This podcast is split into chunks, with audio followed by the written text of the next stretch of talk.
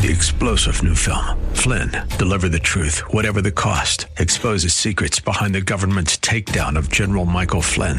Flynn knew what the intel world had been up to. He ordered the first audit of the use of contractors. This set off alarm bells. He told the truth. He was the most dangerous person for Donald Trump to hire. They had to get rid of Flynn.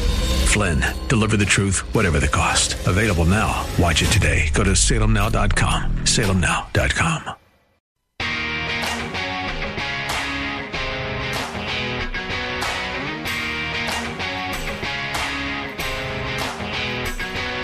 So, in the spirit of Memorial Day and talking about what I was just talking about with the values that we have shared as Americans for more than 200 years, values that are now threatened by a constant questioning and criticism of everything that we have previously held to be normal. We have now this effort out there from the LGBTQ agenda that men should be able to play women's sports because they feel like a woman. We have the feeling in the Biden administration that, uh, sure, inflation's a problem, the debt's a problem, but don't worry, we'll spend our way out of this situation. Logic, common sense, taking a vacation, things that have previously been good American dream, hard work, dedication, delayed gratification, investing, sacrificing now, denying yourself now so that you will benefit later. All those concepts, hmm, they're not very popular anymore. But just because concepts are criticized does not mean they are not true, and does not mean they are not enduring, and certainly does not mean that they are not inspirational. Case in point, over the weekend, yesterday, in fact, uh, the Notre Dame men's lacrosse team won the first national championship in school history. Now, Notre Dame's done a lot of great things in athletics, but they had never won the national championship in lacrosse. Their coach had been at Notre Dame 34 years. 34 years. When he came there 34 years ago, Notre Dame had never even earned a berth in the NCAA lacrosse tournament. Uh, well, they have become a fixture reaching the quarterfinals nine times, reaching the final weekend, the final four, if you will, for lacrosse five times. And they won the championship yesterday over Duke 13 to 9. Now, Duke is one of the gold standard successful lacrosse programs. Duke, Cornell, Denver. That's the gold standard of lacrosse. Johns Hopkins, Maryland, also some of the best teams out there traditionally. But Notre Dame won the national championship yesterday. Now, they did it with one of their star players, Pat Kavanagh, playing on a badly torn groin muscle. He was not the same player that he is when he's healthy, but he was out there on the field playing through this injury, and his brother ended up scoring two goals in the win. So after the win, Pat Kavanagh was interviewed on the field by ESPN, and he was asked this particular question. Pay special attention to his response. My first question is How did you play with that leg? Um, yeah, honestly, I just, I, have been waiting too long for this game. 60 minutes for the rest of my life. I got a lot of support from my family, my coaches, my medical staff. And Liam Entenmann actually sent me a text message last night about Mike Day, who's a soldier who took about 20 bullet shots and a grenade and still got up and killed two of, two of his enemies. And Liam said, if this guy can do this, you could play through a little hamstring injury. So I said that that was all the motivation I needed. Thank you, Liam, for sending me that text. It's Memorial Day. Couldn't be prouder to get this done on Memorial Day. Thank you to our troops. This is just unbelievable. It's so surreal. Pretty amazing story, right? So I looked up Mike Day and I looked up this story because how does somebody get up from being shot? What did he say? 20 times? So here's what I found out Mike Day was a Navy SEAL who in 2010, excuse me, 2007, was leading a SEAL team in an assault in Iraq when he broached or breached the door of a room and was immediately shot by four Islamic terrorists with AK 47s. The first hail of gunfire knocked the rifle out of his hand. So he fell to the ground, pulled out his pistol, and started shooting. He shot one of the four terrorists and killed him. The second terrorist pulled a pin on a grenade and threw it. Before the grenade exploded, Day, again, using his pistol, shot and killed that terrorist as well. The grenade detonated. It exploded, hitting Day with shrapnel, which knocked him out. When he woke up, he saw that the other two terrorists were milling around the room. So he began shooting at them. He hit them and killed them from less than 10 feet away, but as he did, they shot him again with their AK 47s. He said, After I realized that I was actually getting shot, my second thought was, Please God, get me home to my girls. Then I just went to work. It was muscle memory. I just did what I was trained to do. So he was rescued. He killed all four terrorists. 16 bullets wounded him in the abdomen, legs, groin, and rear end. 11 had been stopped by his body armor. So he was, like Pat Kavanagh said, shot more than 20 times. 27 in all. Mike Day said, I didn't know how bad I was hurting until they came in and I saw the looks on their faces. We all know that look. In other words, the look was, how's this guy still alive? Well, he was alive and he recovered. And he was flown to Germany and then to Walter Reed Medical Center. And when he got to Walter Reed Medical Center on a helicopter, he got out of the helicopter and walked into the hospital because he said, I was afraid if they picked me up, it would just hurt more. Man, the valor, the courage, the determination. Amazing. This is a classic example of what the human spirit makes possible. When you are doing something for a cause which is to say you are doing it for values that you hold dear. In Mike Day's case, it was his country, his family, his comrades in arms, his unit. These are all things allegiance to loved ones, to a wife, to children, to friends, to a way of life that you are so certain provides a better path for the future for the, for yourself and for those you love that you are willing to persevere through that kind of enemy attack. These are the values that the left disparages at every turn, diminishes at every turn, demonizes at every turn, and would like to eradicate from our society. These are the things that have allowed us camaraderie, duty, honor, valor, courage. These are the things that have allowed us to become the kind of country we are.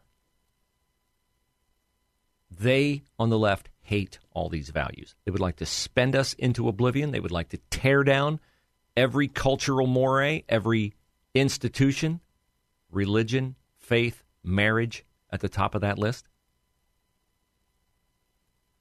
But stories like Pat Kavanagh. It's a sports game, Bruce. Ah, a little bit more than that when you draw your inspiration from somebody who has embodied what it means to be an American. What the Bible says is the greatest demonstration of love one person can have for another person. Greater love hath no man than he would lay down his life for his brother. That's what Memorial Day is about. A whole host of men and women who have laid down their lives for a way of life that is not as clearly under attack as Mike Day was in that doorway in Fallujah, but make no mistake, is under enemy assault. The problem is the enemy is from within. So Mike Day retired from the Navy in 2010. He was awarded the Navy Cross, two Bronze Stars, the Purple Heart. He worked for seven years as a wounded warrior advocate. And unfortunately, he passed away in late March of this year. But thanks to Pat Kavanagh for bringing Mike Day's story back to us yesterday.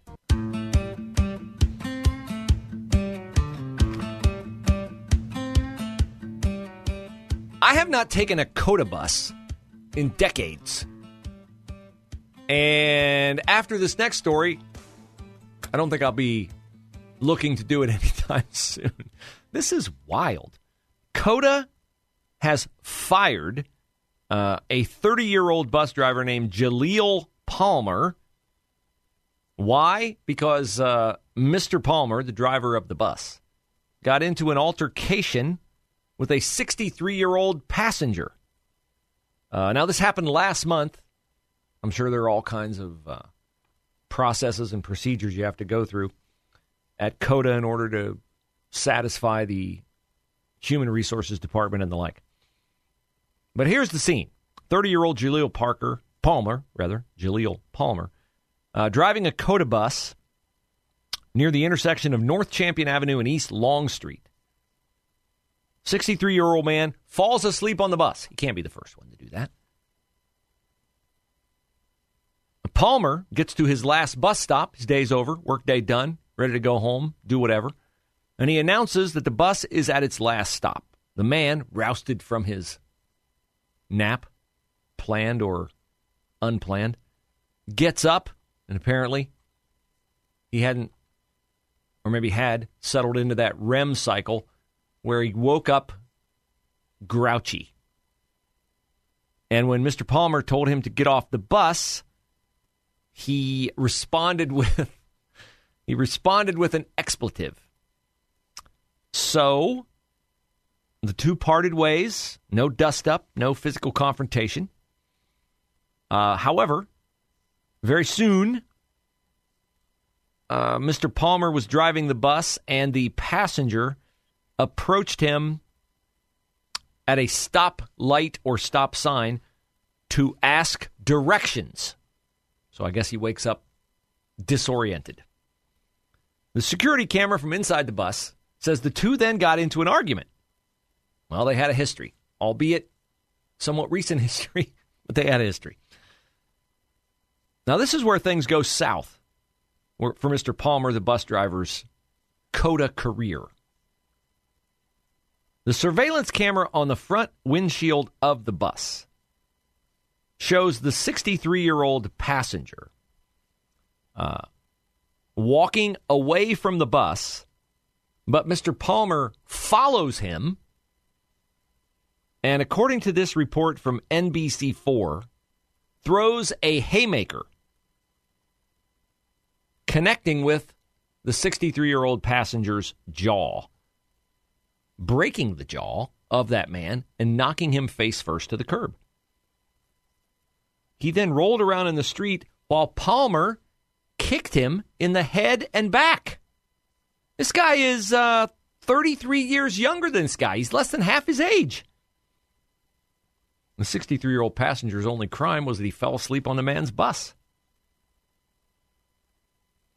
Mr. Palmer then took out his phone and took pictures of the man on the ground. Two women who witnessed the incident from their parked car walked over to stop the attack, and another person stopped by in a car, picked Mr. Paul, uh, picked the 63 uh, year old passenger up, and drove him to the hospital where he had his jaw wired shut. Wow. COTA suspended Palmer after the incident officially terminated him about 10 days ago.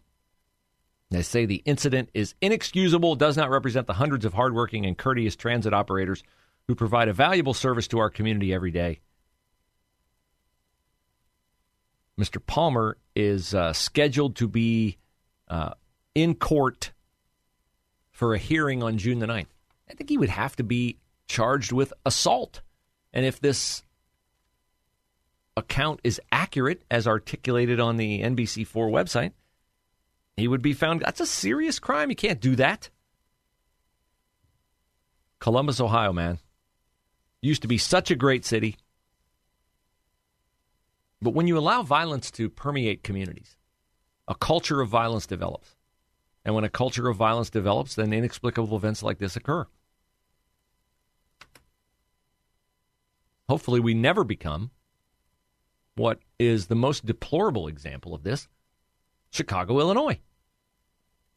I've told you before, I used to love going to Chicago. Used to look forward to it every summer, July. Go to Chicago, Big Ten kickoff luncheon, going to stay downtown, walk around Michigan Avenue at night, go out for dinner, hit Harry Caray's, grab a ball game, whether it's at Comiskey Park, Wrigley Field. Obviously, we were there for work, got the work done, enjoy ourselves in the city. Never remember at all. Wasn't even in my radar. Hey, something bad could happen. It's like it's like ten o'clock at night. You're walking out dark streets of Chicago. Go get dinner. Something bad could happen. Not even on my radar. Now it's on everybody's radar. Would you like to know the details over the weekend? The city of Chicago. Nine people fatally shot. More than fifty injured by gunfire. Oh, I'm sorry. I messed that up. That was last year. That was under Lori Lightfoot's stewardship. Now we have a much better mayor, right? Brandon Johnson. Ah, look at this. 11 people killed over the weekend, 53 others wounded. So Brandon Johnson, he promised he would do better than Lori Lightfoot. He is. More people were murdered, more people were wounded. And I think Brandon Johnson ought to get some special credit for the fact that two of the kids wounded were two years old. When is the Democratic Party going to realize that it's kind, gentle, non judgmental, compassionate response to crime is getting a lot of people that it purports to care about, a lot of people who continue to vote it into power, that it's getting a lot of those people shot or killed.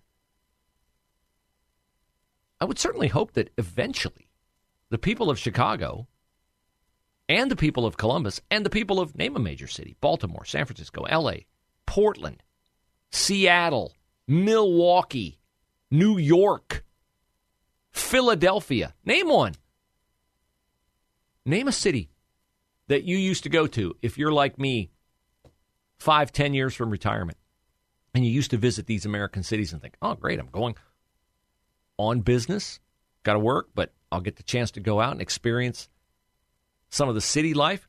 Now, would you look forward to going to any of these cities? Cities I went to that I wouldn't set foot in now? Chicago, Seattle, LA, New York, Baltimore, Boston, Philadelphia.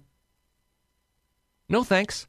The only city I can think of where I wouldn't be nervous about going downtown, the only city is Indianapolis. That's the only, and that might be just because I don't know about Indianapolis. Maybe it's become the same kind of hellhole that Columbus has become downtown. My wife and kids had to go into downtown Columbus last week for some woke, stupid thing at CAPA.